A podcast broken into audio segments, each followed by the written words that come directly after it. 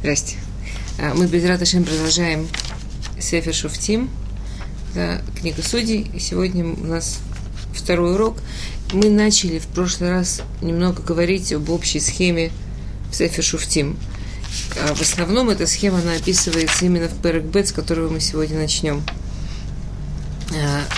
Но интересно, что саму эту систему, про которую мы начали говорить, что это главная идея Сефер Шуфтим, ее говорит. Кто ее говорит?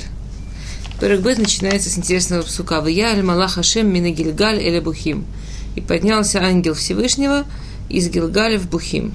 И Гилгаль мы знаем это место, мы с ним встречались, да, это первое место, где Ам Исраэль пришли, куда Ам Исраэль пришли в Израиль, где поставили первое место Мишкан. И вот пришел Малах Ашем, ангел Всевышнего, и поднялся из Гилгаля в Бухим. Бухим – это какое-то новое место, мы еще с ним не сталкивались. А, интересно, что нет мифаршим, я не видела ни одного пируша, который считает, что реально к ним пришел ангел в этот момент. А, по всем классическим мифаршим к ним пришел Пинхас. Человек.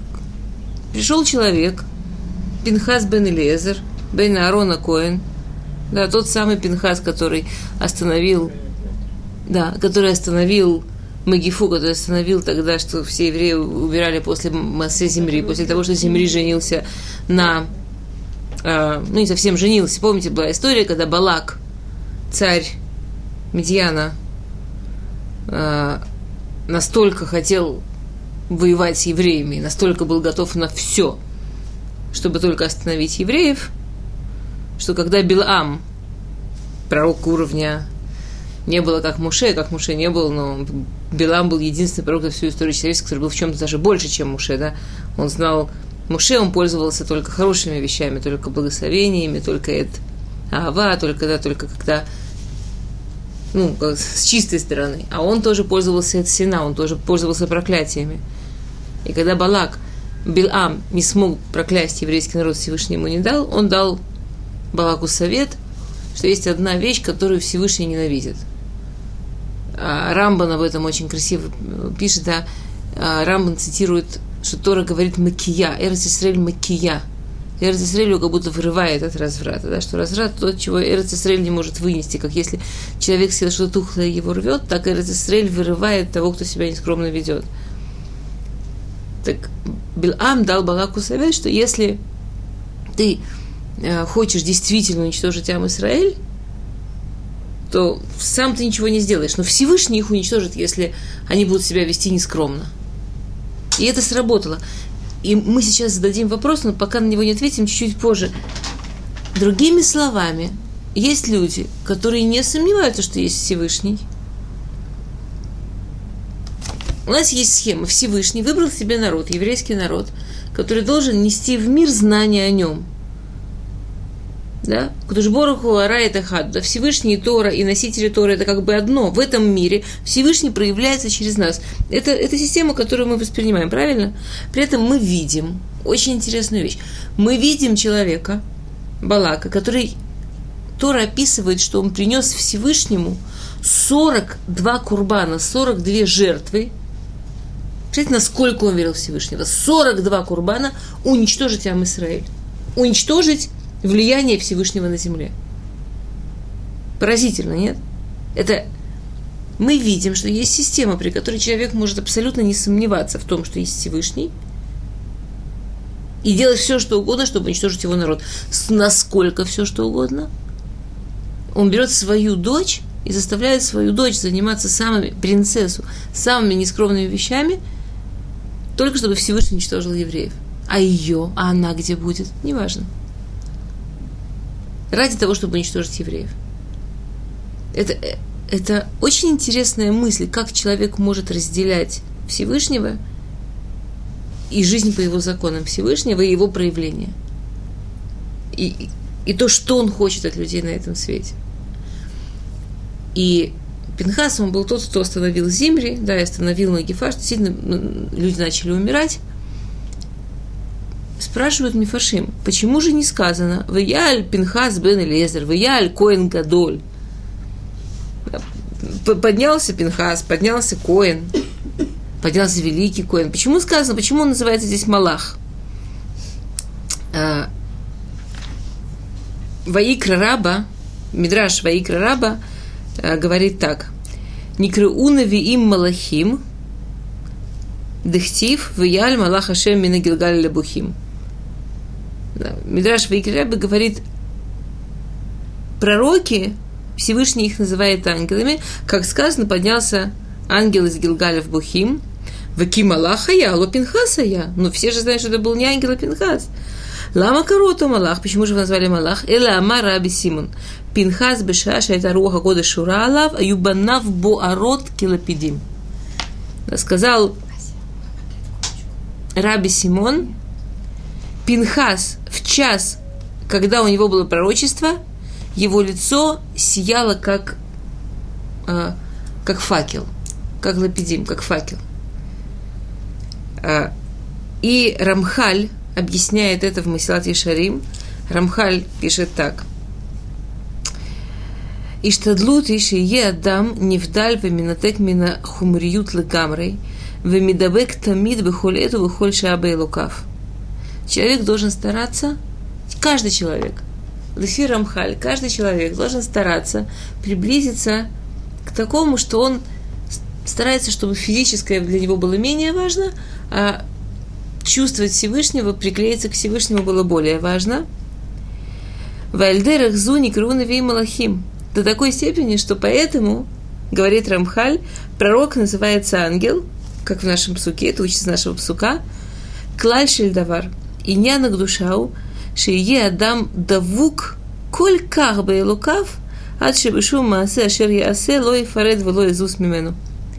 И Рамхаль говорит, что в принципе, что это значит? Это такое правило, что человек делает, если человек делает какие-то, какое-то дело, неважно какое дело, и он это делает, исходя из желания Всевышнего, исходя из чувства Всевышнего, исходя из близости с Всевышним, да, это то, что лефи Рамхаль человек должен делать в каждом деле. Адши ютер гиталэ дварим гашмиим, ашер ешамшу и хад мишамшав. И этим каждый человек, он может так поднять, так осветить каждое физическое дело или любую вещь, которой он пользуется, коли вашу миштамешбаем, мимаши ира думит викутова малутава и штамшиба дворим гашмиим. Воумнам бьет сихлова да аток вуим тамид багдулат от барах веровмотых душо, ад шимца киила умит хаберла малахава ильюним мамаш. И этим он, он становится больше, чем ангелы. То есть по Рамхалю человек, то есть мы, человек ест, помните, да, этот анекдот про Рэбби, которого хасид спросил, чем я отличаюсь от Рэбби. Рэбби мивареха ест яблоко. Я мивареха ем яблоко. Да, и Рэбби говорит, браху ест, я говорю, браху ем. Сказал ему Рэбби, да, ну ты так хочешь есть, что готов так и быть сказать браху. А я так хочу сказать браху, что готов даже поесть. Но на самом деле то, что говорит Рамхаль, это еще проще. Рамхаль говорит не то, что я прямо должен не хотеть физический мир, и так и быть им пользоваться, так я хочу духовного. Рамхаль говорит, любая вещь, которую я делаю, зная, что от меня хочет Всевышний ради духовности, я этим и эту вещь поднимаю на тот уровень, ради которого она была сотворена, и себя поднимаю на уровень ангелов. Я в этот момент ангел. Что такое ангел? Ангел – это шлех Ашем, да? Ангел – это шлех, посланник Всевышнего. Нет уже этих с крылышками, да? Всевышний хочет, чтобы был дождь. Он делает нечто такое, что делает, чтобы был дождь. Всевышний хочет, чтобы этот бедняк получил шекель.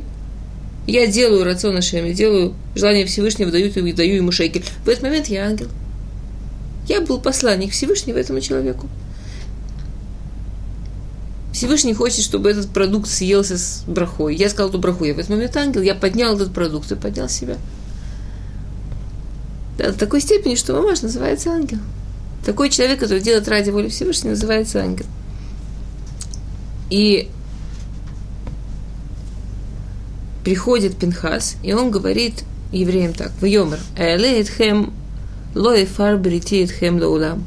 Всевышний поднял вас из, из Египта, и он «Элеет хэм и митраим, ваевеет хэм и эрец ашер нишбатиев лавудэхем ваамар, лоев рад бретиет хэм лаулам». Всевышний вывел вас из Египта, привел вас в землю, которую обещал отцам, и пообещал, что никогда не разрушит с вами союз. «Ваатем лой лой картем брит вишве арацазот, мизбехэхэм тецавун, вылоша аматам бекули и мазатаситем».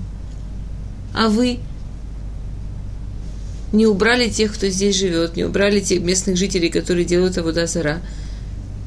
Еще с ними заключаете союзы и, и, и занимаетесь их идолопоклонством. Что же вы делаете? То есть, обратите внимание, в чем Всевышний обвиняет еврейский народ? Я сделал все, что обещал. Я спас вас из рабства. Я привел вас в землю, которую обещал вашим отцам. Я обещал, что никогда не нарушу с вами союза. Я это делаю. А что же вы делаете? А вы все, все, что я вам сказала, вы не делаете, вы их никуда не деваете, вы их оставили, еще и их ободой зарой занялись. В чем Всевышний нас обвиняет? Обратите внимание, Всевышний обвиняет не в авода зара даже.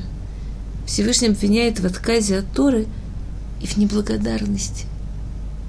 Я делаю все, что я вам обещал. Мазутаситом, что же вы делаете? Это, это так нечестно, так неблагодарно. И дальше Всевышний говорит устами Пинхаса, и евреи это слышат и понимают, и на короткое, к сожалению, время действительно делают шуву. Откуда мы знаем, что они сделают шуву?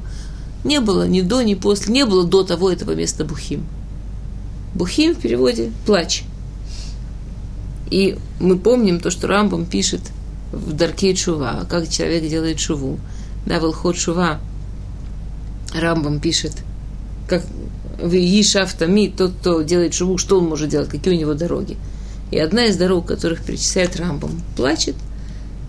Человек, который ему действительно стыдно, он понимает, что он сделал.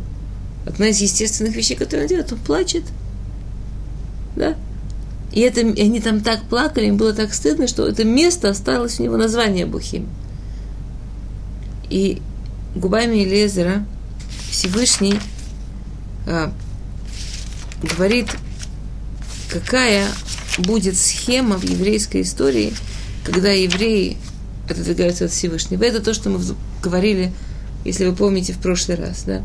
Мы говорили, что а, есть по-хорошему соблюдать Тору. Это то, что описывает Тора и Сефер Яшуа.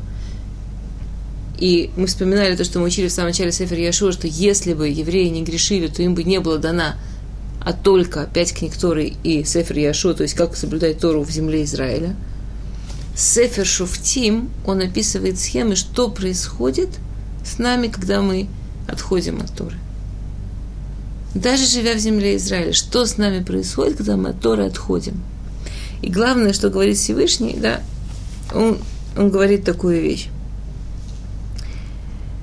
Начиная с псука Юдалева, «Ясубна Исраэль раба ине Ашем, явдует табаалим». И вот евреи делают зло в глазах Всевышнего, делают плохо в глазах Всевышнего, делают какую-то авода зара, «Язвоет Ашем лукея вот там, а муцеу там и эрец митраим», оставляют Всевышнего, который их спас, «Вилхо харей элуким и херим», идут за другими богами. Что в Что вслед случается? Пасук Юдалю, четырнадцатый пасук. «Вейхарав Ашем ба Исраэль, вейтнам бияд шусим, вейшисотам». Интересно, не написано? И э, разгорел, и тогда Всевышний гневается на Израиль. То есть все время евреи начинают. Всевышний нас не оставляет, Всевышний нас не наказывает. Мы что-то делаем, Медаки на Гитмеда, мир за миру приходит ответ. Поэтому очень интересно написано, посмотрите, как написано. «Вейхара фашем ба Исраэль, вейтнам баят шусим». Не написано баят гоим, баят ойвин. А? Шусим. Как бы в руки тех, кто их... Э, в, в руки тех, кто их э, сдвинул. В руки тех, кто, кто, кто, кто их запутал. То есть получается такая схема. Евреи двигаются от Всевышнего в сторону какой-то авода зара, какой-то, какого-то поклонства, какой-то идеи, какой-то философии, какого-то народа, который это воплощает. И в чем одна из особенных вещей в Сефер Шуфтим, у нас есть Шива и Кнаан, семь кнаанских народов, каждый из которых символизирует какое-то качество или какую-то идею. И есть народы, которые живут вокруг, и все из них тоже символизируют какие-то идеи.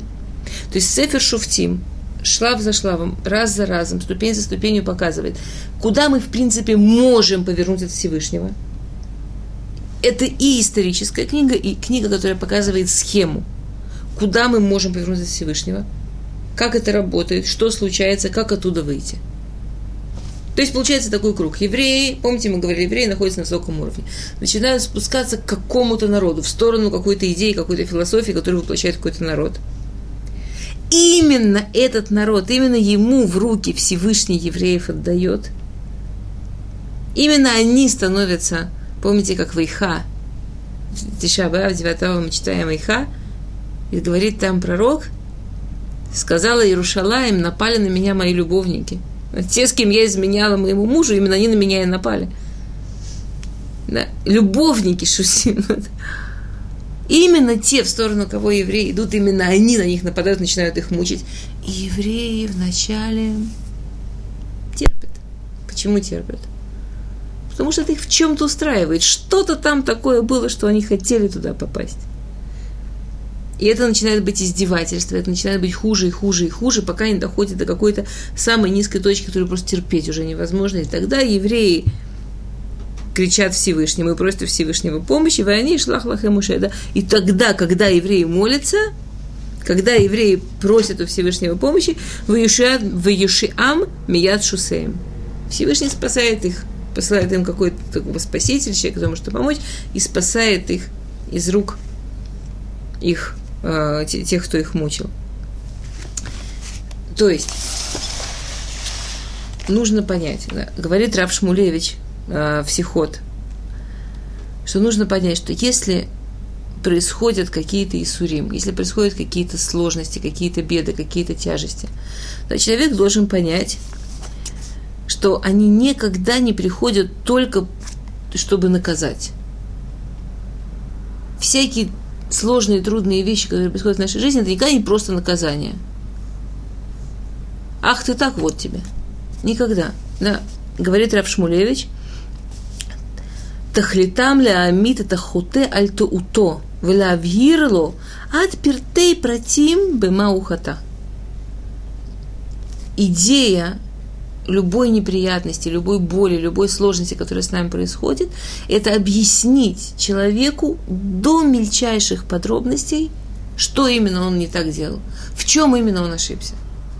То есть, если мы готовы читать свою жизнь, готовы прямо посмотреть на то, что с нами происходит, зная, что язык, которым Всевышний с нами говорит, меда кенегед меда, мера за меру, то мы должны знать, что идея любой сложности, любой боли, любой проблемы, которая у нас в жизни бывает, это Всевышний хочет нам объяснить, что именно мы не так делаем. И Всевышний говорит с нами нашим языком. То есть, если мы себе позволим его услышать, он не рассчитывает на какие-то, да, необыкновенные, особенные знания и понимания. Он говорит так, что мы можем это понять. У нас есть две проблемы. Одна проблема у нас – это что мы, мы, мы говорили об этом, да? Мы очень любим себя обманывать. Это у нас такое любимое развлечение у людей. Нам, нам, нам, нам очень нравится как-нибудь все это сгладить. Нам кажется, что если мы честно посмотрим в глаза своей жизни, то это такое обвинение, и так сложно. Это не обвинение, это подсказка. И всегда очень хочется найти виноватого. Мы говорили уже, да, что одно из главных занятий, мы говорили об этом, что одно из главных занятий человека в жизни – это искать виноватого. Это... Если посмотреть на жизнь человека, можно жизнь человека описать как, как поиск виноватого. Новорожденный ребенок чуть что кричит, а мама вовремя не подбежала. Уже маленький ребенок, он еще ничего не умеет. Найти виноватого уже умеет. Потом ребенок начинает ходить, идет в песочницу, сидит, кричит, он у меня забрал машинку. Идет в детский садик, есть виноватый. Идет в школу, куча виноватых. А потом, когда человек устает выбирать из огромного количества виноватых, кто ему больше всех виноват, то он себе быстро-быстро женится, чтобы виноват был всегда один во всем, во всех его бедах и так далее. Да. Ну, это... Потом дети рождаются. Ну, как мы... Можно посмотреть... это, это, это смех смехом, но можно посмотреть на свою жизнь, как на постоянный поиск, кто мне виноват. Один из самых лучших способов, чтобы в жизни ничего не получилось, это... В психологии это называется закрытый круг неудачника, которому точно известно, кто ему виноват. Так сложились обстоятельства. Вот всегда мне не везет. Вот кто рядом со мной, какие люди, а вот иначе бы, конечно. И все. И можно всю жизнь замечательно. Одни сплошные неудачи. Абсолютно не по моей вине. Ну, абсолютно. Я... Рав Шмулевич говорит... Это такое счастье. Извините, пожалуйста, я забыла выключить. Я очень извиняюсь.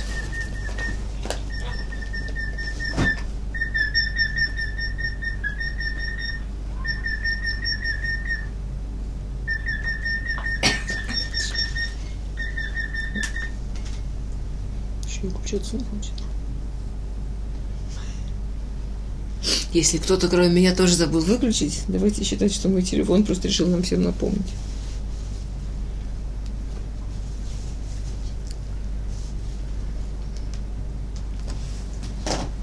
Окей, извините.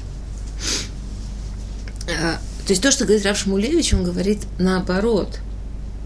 Когда с нами что-то случается, это Всевышний говорит, я, я тебе все покажу, я, я тебе даю полные подсказки, что... Что не так, что исправить, чтобы... Руль в моих руках. Я могу сама в своей жизни что-то сделать, что-то поменять. А я не нахожусь такой... Равамбергер в «Среде Эш». Он пишет, что чем отличается взгляд Яадута, да, еврейский религиозный взгляд на жизнь, от взгляд других религий и философий. Что в других религиях философиях человек, он остается с ощущением, что, в принципе, он такой листочек, оторванный от дерева. И когда в его жизни происходят проблемы и боли, то этот листочек его швыряет по судьбе и по жизни. Он ничего с этим сделать не может, потому что мир вокруг, он огромный, сильный, это просто буря какая-то. И что может листочек сделать с этим миром? Единственная дорога у листочка – это вцепиться во что-то огромное, а ну как вывезет. Да, и Равамберг это называет как источник религиозности в огромном количестве систем. В иудаизме это не так. Всевышний говорит, я дал тебе выбор, я дал тебе в руки возможность вести свою жизнь. И когда ты не туда поворачиваешь, я тебе показываю, куда свернуть. Это, это не наказание, это указатель. Это то, что говорит Рав Шмулевич. Очень Рав Вайнгерт пользуется словом «оптимистично». Он говорит, что если понимать правильно, нам трудно это делать в этом мире. Нам это трудно делать, нам больно, нам тяжело это делать в этом мире. Но Рав Вайнгертен говорит, что если это понимать правильно, это самое оптимистичное, что можно себе представить. Моя жизнь... Я не листочек, у меня есть возможности. Окей. И мы можем видеть весь Сефер Шуфтим, то есть если мы говорим, что это как бы такая схема, весь Сефер Шуфтим идет как... Да, как такая спираль, и каждый новый круг мы можем видеть как вариант того, что происходит в еврейской истории и в жизни каждого человека. Да, например, мы можем посмотреть из современного. Евреи в Германии заявляли, что они немцы больше, чем сами немцы. Именно немцы напали на них. Помните, как Рав Вассерман сказал до войны, что то, что уничтожит евреев, это будет что-то, что ответит на две их идеи. на социализм, который евреи раскручивали по всей Европе, и национализм. То есть заменить, попытка заменить Всевышнего национальной идеей, то, что, то с чего начинался сионизм. И если, да, и действительно это поразительно, что в конце фашисты называли себя национал-социалисты. Насколько точно это работает всегда и везде. Окей. И в прошлый раз мы говорили про Кушан Рашаатаим и про Отниэль Бен Кназ, и сегодня мы говорим про второго шуфета. Итак, первый шуфет был, мы в прошлый раз разбирали, Отниэль Бен Кназ. Это начало Пэрэк Гимел.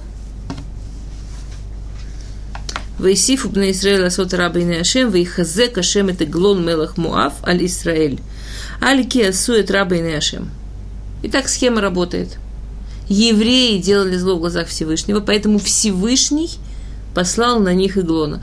То есть что-то есть именно у Эглона, что-то есть именно у тех народов, которые напали, что меда, кенегет меда абсолютно точно соответствует тому, в чем грешили евреи. Что же это такое? Во-первых, давайте посмотрим, кто такой Эглон.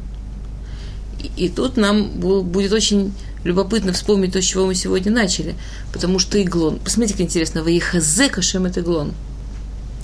И все, кто помнит Сефир Шуфтим, мы помним, что к Всевышнему Эглон относился с большим почтением. Да? Он встал на имя Всевышнего, и мы через несколько минут увидим, что это было совсем не так просто для него встать, услышав имя Всевышнего. Почему же написано, что для того, чтобы Эглон напал на евреев, его нужно было лихазек, его Всевышнему нужно было его укреплять? А каким образом Всевышний его укрепил? Что к нему присоединились, он был Мелах Муав, он был царь Муава, к нему присоединились Бней Амон и Амалек, к нему присоединился еще Амалек и Амон. Ну, Амалек это нормально, Амалек везде, где можно евреям навредить, это, так сказать, принципиальная позиция. А вот Амон и Муав – это что-то особенное, это, видимо, что-то, что очень соответствует. То есть Амалек – это всегда мы отдаляемся от Всевышнего, мы становимся Амрек, Амалек, да, мы становимся пустые, на нас нападает Амалек. «Веавду бне Исраэль теглон, мелах Муав шмона исрешана». восемнадцать лет веизаку бне Исраэль. Мидраш говорит, что Эглон очень жестокий, был очень жестокий. Что это было действительно как рабство. Он, кроме того, что собирал огромные налоги, это было очень издевательски, это было очень-очень тяжелое, тяжелое управление еврейским народом. Почему же ему нужно было лихазек? Объясняет Мидраш, что Эглон, он прямой наследник, он внук. Знаете кого? Да, очень интересно. А, Балака.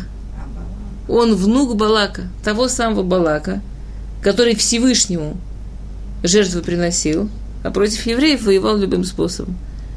И мы видим, что Эглон продолжает систему философскую очень, очень честно, очень прямо, продолжает дорогу своего дедушки. Он мамаш сын сына, то есть он прямой наследник, внук по мужской линии, сын сына. И восемнадцать лет он управляет Израилем, пока евреи не начинают «Ваизакуб на Исраэль и Лешем». Это интересно, если посчитать, то в прошлый раз, когда евреи вот так кричали Всевышнему, когда Всевышний послал евреям Отниэль Бен Кназа, прошло пятьдесят лет. пятьдесят лет!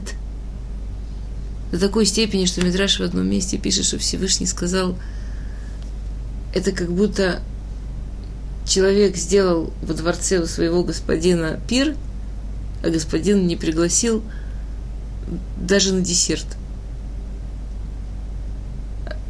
Прийти в Эрец-Исраэль, оставить всех, кого я велел убрать, вместе с их идолопоклонством, вместе с их идолами, интересоваться во всю их философией, все же... И пятьдесят лет, представляете... Мазут оситом. И это то, что мы говорили в прошлый раз. Понятно, что то, что здесь говорится, Сефер Шуфтим, говорится про величайших мира. Это говорится про тех... Это говорится про тех людей, относительно которых, конечно, на их служение Всевышнему, их соблюдение мицвот для нас как на небе. Но относительно того, что Всевышний от них ожидал, как будто они пятьдесят лет не молились. Это, это ужасный мидраш, про... а меня даже на десерт не пригласили. А... И евреи молятся Всевышнему. Теперь давайте вернемся. Что же... Мы не знаем, что делали евреи. Не написано, нахон. Написано зло. Как мы знаем, что же они делали? Медаки нагет меда. Если я знаю, кто на них напал, то мера за меру я могу знать, что они делали. Итак, кто на них напал? На них напали Амон и Муав. Чем у нас отличаются Амон и Муав? Амон и Муав отличаются двумя вещами. А, во-вторых, немножко легче с конца, да, хотя вещи известны. Во-вторых, когда Титус разрушал храм, с ним вместе объединилось огромное количество разных народов. И вот он открывает храм. А вы знаете, что храм был полон совершенно фантастических, дорогих, золотых, огромных вещей. Каждая, каждая минура была из золота и так далее, и так далее. Да, храм это было очень богатое место. Не просто так к нему такое количество народа присоединилось. Все бросились хватать золото, медь, деньги. Все бросились хватать богатства, кроме Амона и Муава. Амон и Муав, так же, как другие, бросились хватать богатства, бросились хватать Сефер Тора, начали ее уничтожать. Открыли, взломали Арона Кодеш, вытащили Сефер Тора, начали уничтожать. С такой же страстью, как другие золото хватали. Почему? Они не могли спокойно жить. Там, что написано, там написано, что евреи могут, могут принять гиюр почти любые народы. Стать евреями. Евреи мы, мы не видим себя когда, как нация в классическом восприятии этого слова. Вот кто родился, все. Мы видим себя как, да, как, как служба, как предназначение. Факт, что стать евреем может почти любой человек, который действительно чувствует, что это его. Кроме некоторых народов. Одни из первых народов, которые названы, что они не могут стать евреями, Амон и Муав. И для них это было так оскорбительно, что они... Вот интересно, да? Они не думали о том, почему так в Торе.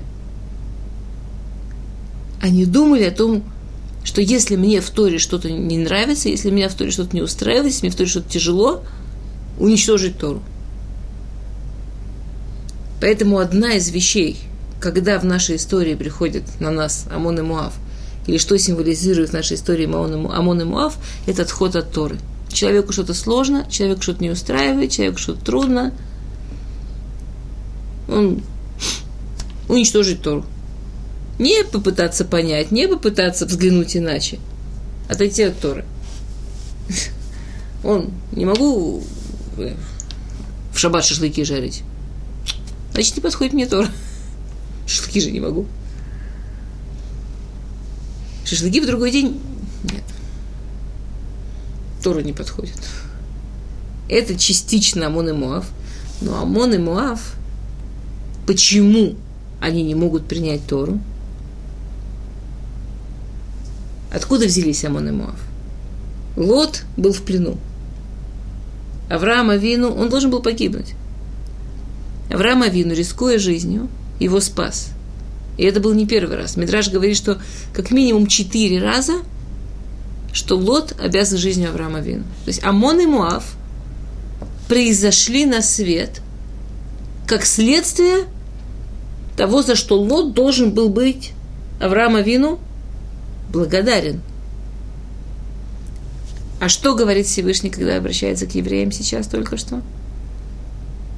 Что то, что вы оставляете Тору, это как минимум неблагодарность. Евреи ведут себя неблагодарно, оставляют Тору. Меда кенегет меда, на них приходит народ, который из-за неблагодарности оставил Тору. Меда кенегет меда.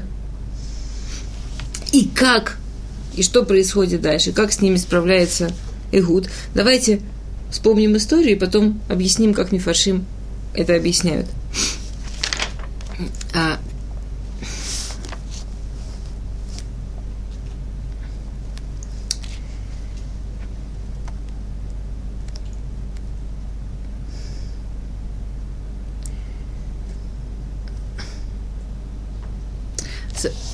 Мидраш Раба, я, я вернусь на минутку все-таки, нужно понять, до какой степени, что имеется в виду неблагодарность, да? Почему запретили? Да, Мидраш Раба, он говорит так, «Арбаа дварим тувим аюлы лот баавур Авраам». Да, четыре прекрасных вещи у Лота были только благодаря Аврааму. «В кенегдо аюба навцрихим лифро лану тувот». Из-за этого было бы естественно, чтобы его потомки хотели сделать нам что-то хорошее. Объясняют мефаршим, акрат тов – это товар клали нуши. Это что-то общечеловеческое. Человек не должен долго-долго учиться, чтобы быть благодарным. Благодарность – это что-то в основе человека должно быть. Рождение. М? Это рождение. Что-то до какой степени в основе человека. Что если вы помните, что говорит Сефер Хинух. Сефер Хинух говорит, что почему так важно, чтобы ребенок уважал родителей, почему это одна из десяти, десяти Асер Диброт, да, десяти э, первых заповедей, что только если ребенок умеет быть благодарным тому, кто его привел в мир, он может быть благодарным тому, кто этот мир создал. Там, меня создали родители. Если я не могу быть благодарным своим конкретным родителям, что дальше?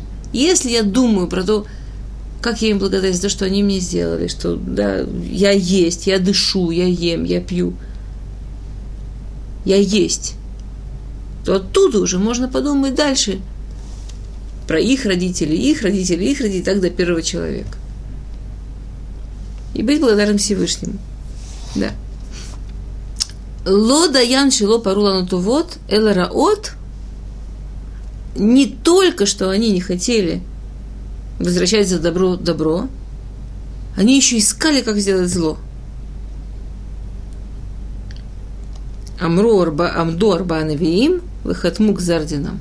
Поэтому Всевышний поставил четырех пророков, чтобы отдалить от них еврейский народ. То есть Амон и Муав символизируют неблагодарность. Да. А, и через восемнадцать лет восемнадцать лет терпели.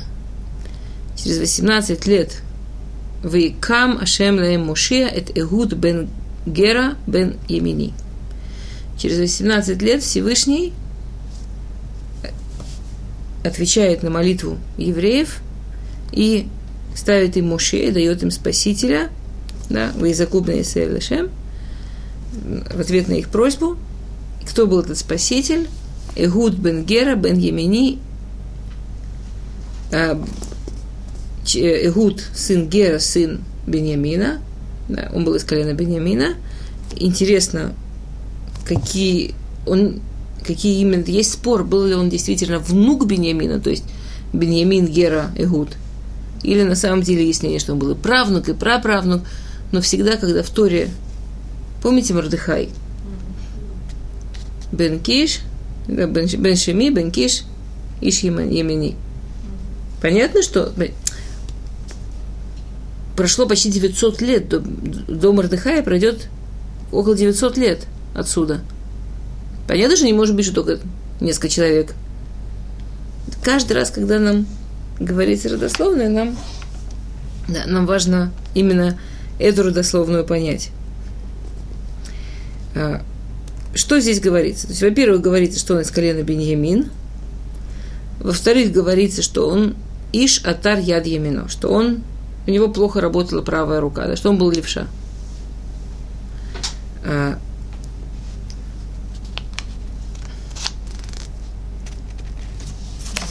Из колена Биньямина все левши. Что? Я а? Я слышала, что из колена Биньямина все левши. Знаете, я, я, я, я, не, я не знаю. Я не знаю, я не видела этого написанным нигде. Есть вещи, которые, можно сказать, из колена Биньямина все. Из колена... То есть, знаете что, давайте тогда сначала посмотрим на историю, потом нам будет легче сказать, что из колена Биньямина все то, что написано. Возможно, есть какой-то мидраш, который я не видела, возможно. Я, я такого не видела. Из колена Биньямина все ведут себя как волки в определенном смысле. Это написано. Это честно. Это все. Итак, он, у него проблема с правой рукой, он левша. И в Ясалу и Гуд Херев влаште и пьет. Он сделал себе специальный такой меч. У этого меча, меча было две отличительные черты. Во-первых, у него было два... что и пьет. Радак говорит, что просто раньше делали мечи, что всегда затачивали с одной стороны. А этот меч он заточил с двух сторон. Есть тоже мефаршим, который говорит, что он было как два пьет, как два... Э, два лезвия, как вилка такая. Ну, лефи Радак, это было одно лезвие с двух сторон заточенное. И оно было гамади, он был маленький, он был карликовый, он был как... Э, Ама, да, пятьдесят сантиметров примерно он был. И что, что он хотел этим добиться? Что в те времена, и, и, и, если кто-то еще помнит, я думаю, что это не так давно закончилось. Я, я еще помню, что в моем детстве это тоже делали. То есть буквально не так давно это все еще делали. Считалось, что левша это плохо и неправильно, и всех левшей старались переучивать. И это была прямо такая масса, что левша это неправильно. Так... У нас в садике какая-то мама, она просила, чтобы во время еды мальчику привязывали руку, нет, наоборот, левую, чтобы он не смел есть левой рукой, а чтобы он от нечего делать научился есть правой. Совсем недавно это стало легитимно. То есть, интересно, в течение огромного количества лет, и еще совсем недавно, левша это было, это считалось проблемой, это считалось недостатком. И нужно было переучивать.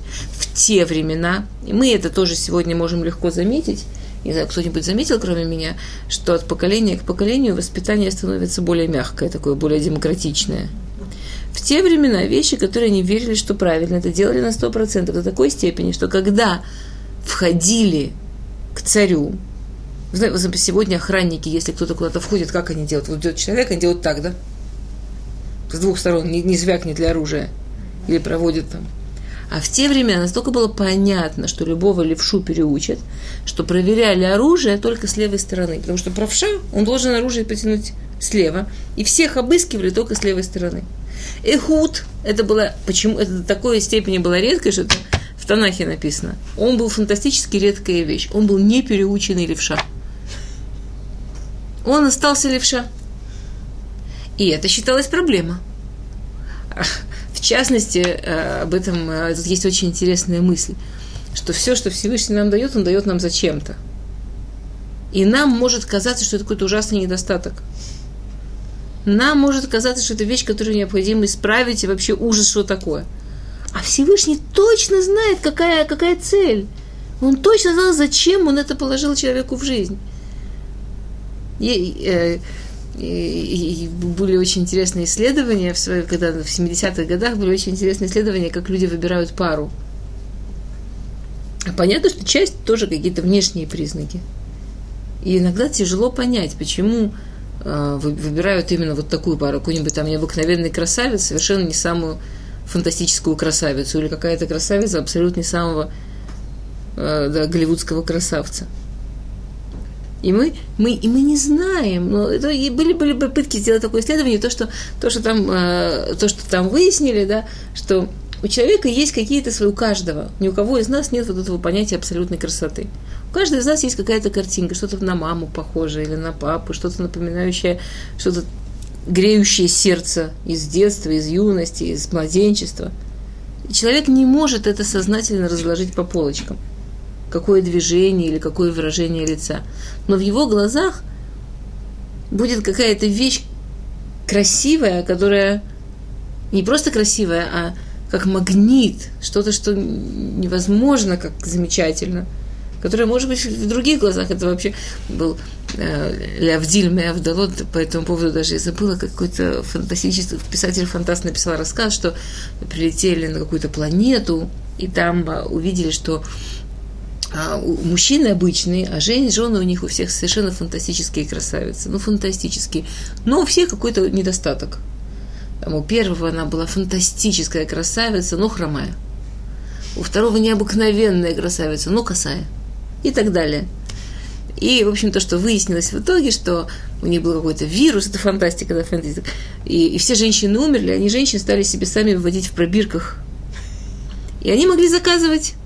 И каждый заказывал себе мечту. Все заказывают таких красавиц.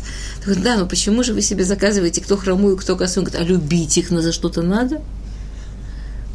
Мы не знаем. Мы знаем точно одну вещь. Мы знаем, что то, какими Всевышний нас сделал, даже вещи, которые нам чувствуются как недостатки, в те времена левша это было и долгие времена. Это не то, что в те времена. Это вон, еще несколько десятков лет назад левша это считалось недостаток. А это было то, что спасло еврейский народ. Не был бы он левша, как бы он это оружие пронес. Второе, что он сделал этот меч такой короткий, что он его спрятал точно, спрятал точно по ноге. Ну, точно по ноге спрятал. И его не заметили, он смог его пронести. Вайкраф, Вайкрив это Минха или Эглон. То есть раз в какое-то время они должны были приносить Эглону приношение, Минха, налоги. И он, можно себе представить вообще да, эмоции, но он пошел относить эти налоги. Эхуд. Вайкрав это Минхава Эглон Мелах Муав. Вайглон иш бари меот. А Эглон, он был очень здоровый. Ну, есть такое правило, что если Тора говорит, то Тора всегда говорит очень точно, очень максимально. То есть, если Тора про кого-то скажет, что он любит, это вот действительно настоящая любовь. Вот Эглон, он был очень здоровый. То есть, он был настолько здоровый, что нам рассказывает Мидраш, что он почти двигаться уже не мог. Он был такой здоровый, что, ну, уже все, уже совсем двигаться. До какой степени не мог двигаться? Что ему сделали, то есть, скажем, что, например, такая трудная физиологическая задача, как, а понятно, что такой здоровый, ему это нужно было периодически, как вы понимаете, если он такой здоровый, то с желудком у него было не совсем все в порядке, так ему нужно дойти до туалета хотя бы. А он был такой здоровый, что это было трудно. Ему вообще пошевелиться было трудно. Ему и привстать это было трудно. Так что сделали? Ради него придумали первую канализационную систему. Ему, Бамале Агак, у него во дворце сделали на возвышении, на втором этаже, на, на каком этаже, не написано на каком этаже, но наверху. Почему наверху? Потому что, как вы понимаете, когда человек такой здоровый, и он там же ходит в туалет, ну и вообще у него желудком не очень, то, понятно, запахами там не амбре, да, там проблемы там с запахами, а он царь, он послов принимает, как сказал, ну, нехорошо, не, не камильфо. Так что они сделали? Они сделали ему такой типа тронный зал. Круглый, на самом верху, и везде открывались окна, так оно постоянно проветривалось, а посередине у него стоял трон. Вот когда к нему, значит, послы приходили, это был трон. Кисе, да, такой. А когда было надо, всех убирали, дверцы закрывали, и это тоже было... Бейт-кисе. И это было первое такое изобретение. У человека, так сказать, была возможность. То есть он буквально там же, сидя, должен был немножко что-то перепоменять, и потом он это назад, и опять послы входят. Политика. Человек, работа такая, а что делать?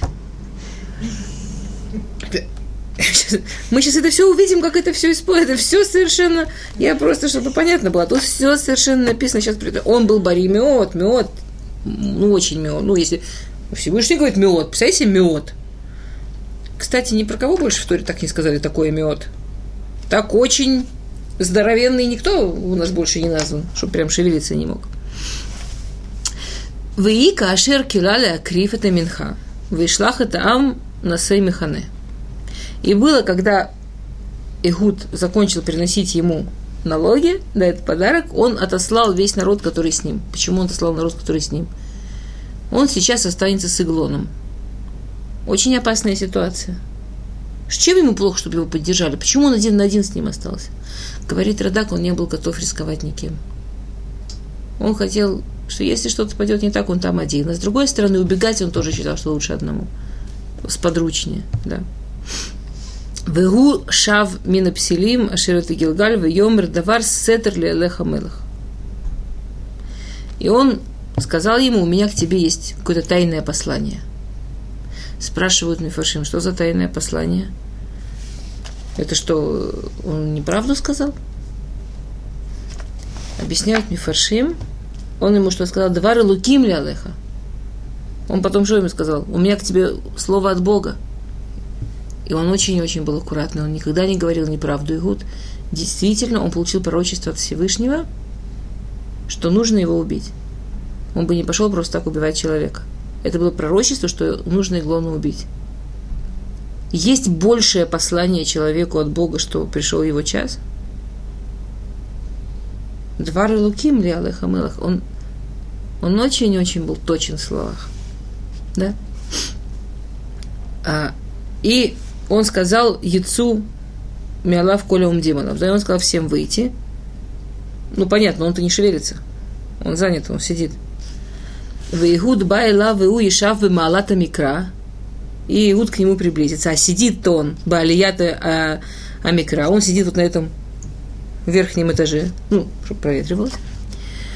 Ашер лоли вадо. Да, это у него такое, только у него такое было. Для него такое изобрели. Это такое особенное ему было.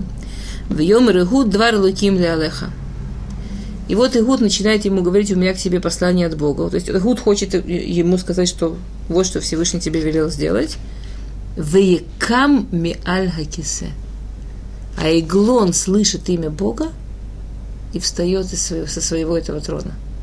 Представляете, он в туалет не вставал. Он услышал имя Всевышнего, он встал. Такое уважение к Богу.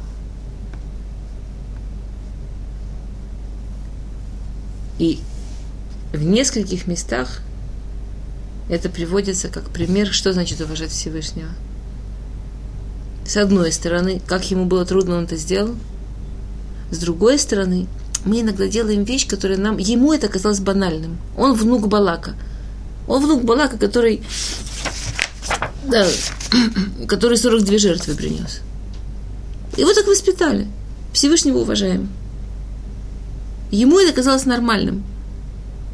И мы иногда делаем вещи, которые нам кажутся самыми банальными, самыми простыми. Мы должны знать, что Всевышний ничего не пропускает. В Рут раба, давай даже до этого, в Бамидбар раба, в Бамидбар раба очень интересный мидраш есть. Умото улам михабдимути, рацунхали ида, эглон мелах муав, адам ареляя, нихнулас игудит слово, киванши искирит шми, халак ли кого-то. Всевышний говорит, я знаю, что есть неевреи, которые меня уважают. Как доказать Эглон Мелах Муав? И никогда Всевышний, даже самую маленькую вещь, никогда Всевышний ее не оставляет без награды. Да, и это то, что приводит Рут раба. Рут и Орпа, внутавшие Эглонаю. Рут и Орпа, которые были дочки Эглона. И очень интересно... Очень интересно, как они разделили. Эглон, так же, как его дедушка, ненавидел еврейский народ. То есть в нем была вот эта вот жестокость и злость, и, и, и нежелание, чтобы Всевышний здесь был. То есть такая грязь, что, что мы увидели из того, как Балак себя вел. И при этом он был готов, как ему это не было трудно, со стула встать от имени. Он не был, он не был готов, как бы ему не было трудно, больше. Он не был готов сидеть, когда звучит имя Всевышнего. Так, с одной стороны, от него пришла Орпа, которая вела себя очень нечисто. И с другой стороны, послушайте, Амар кадуш боругу. Ата амадата микисеха лихводи хаеха рейни маамид мимха бен йошев аль-кисе ашем. Ты встал со своего трона ради моего имени, из уважения ко мне. Я клянусь тебе, что от тебя произойдет сын, который будет сидеть на троне Бога. Имеется в виду Шлому. Ничего из того, что мы делаем, не оставляет. И помните, так же, как Рахав, этот принцип, что если мы видим людей, как Рахав, который, ну, не самая лучшая судьба, да, как Эглон, ну, не самый чистый в мире человек. И они получили такую награду, а их награду здесь можно видеть. Так она вся здесь, она такая огромная выглядит. Что же получает человек, который идет бедерах Хашем, который михуявился, который должен и делает? Мы даже представить себе не можем. Но мы, мы можем и должны знать Всевышний ломит пакеях саха шельбрия. Никакую даже вещь, которая кажется самой естественной, Всевышний не оставляет просто так. А...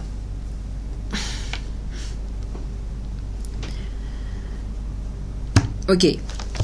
Вейка мялькисе, вейшлах игут от едо, а смоль вейках от ахеров мяльерах имено. А справа-то его не обыскивали? Справа-то его не обыскивали? Так он протянул свою левую руку, взял меч справа, выедка бобетно, и засунул ему, да, в живот. А он же баримет. А он-то очень здоровенный. Так он ему так... А меч-то маленький, всего полметра.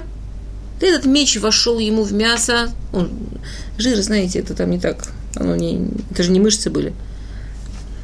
И он его как приколол к спинке этого кисе, к спинке трона. Он привстал, так он держится. Он его убил. Он приколотый, и, и меча не видно, все закрыло. И выйца и гуд миздаронова из гордла тот. И гуд так, знаете, как уважительно так выходит и закрывает двери. Охрана что подумала? Мы знаем, что подумала охрана. Это нормально было. Когда ему надо, а ему периодически было надо, все уходили, двери закрывали, какое-то время ждали.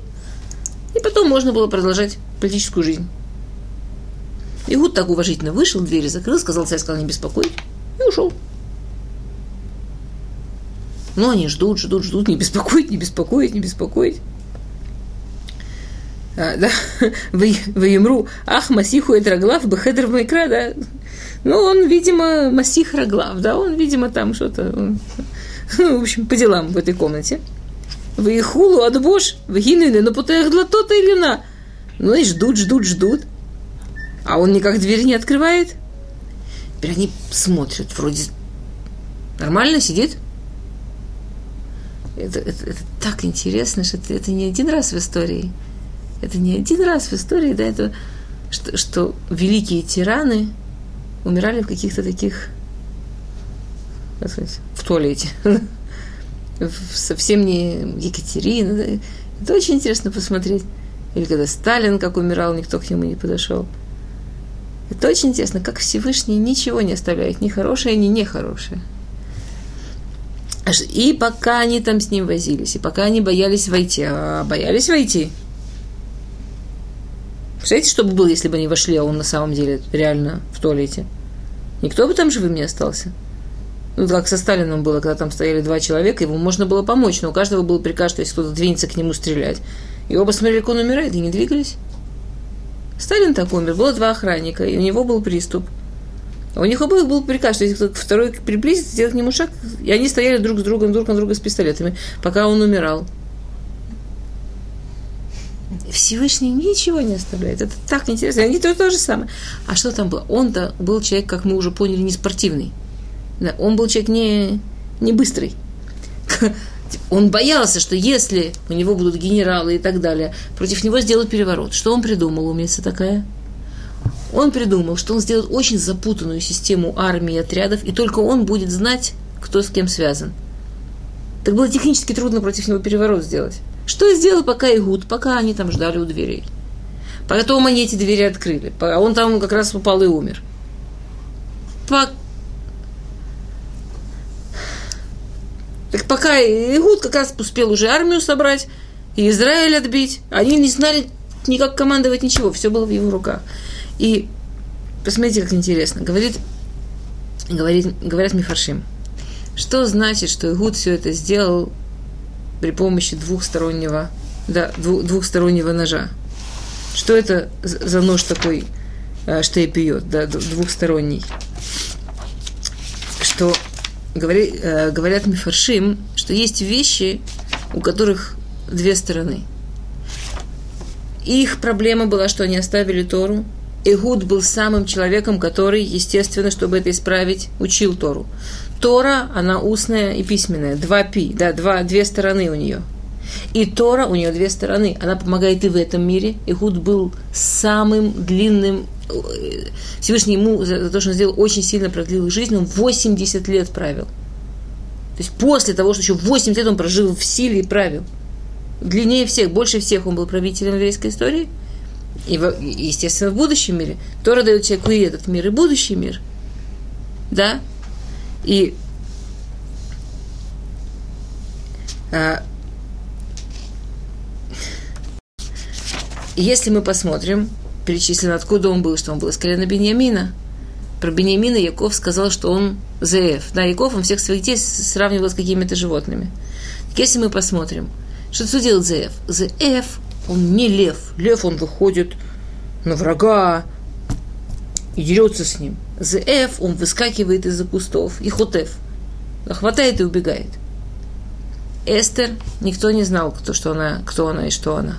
Она как бы схватила царство праведностью, послушанием Мордехая. Но она не встала, да, не под доброй волей пошла там на этот конкурс, не как царица претендовала он. Она забрала царство. Шауль забрал царство. Царство должно было быть у Иуды. Он схватил царство. Это было правильно, это было по воле Всевышнего. Эхуд схватил спасение евреев. Есть вещи в мире, которые нужно хватать. Не всегда возможно идти прямо, не всегда возможно один на один и в морду. Есть вещи, которые нужно с яцера, бывает нужно обойти, бывает нужно хватать. Все сыновья Якова, они стояли против Исава, а Биньямин еще был в животе. Он даже противостояние с Исавом обошел. Так он поэтому не кланялся. Не кланялся, но и прямо не стоял. Не кланялся, но и напротив не стоял. Яков это называл зеев, хотев, хватает свое. Рафпинкус говорил, что по-настоящему продвигаться в жизни может только вор. Что если человек будет все делать по плану, как правильно, ничего он не успеет. Жизнь очень занимает человека. А если человек тут украдет минутку Тору поучит, тут украдет минутку доброе дело сделает, тут украдет возможность, тут схватит возможность, чтобы кому-то помочь, тут схватит возможность ребенка обнять, поцеловать. Вот тогда у него все получится.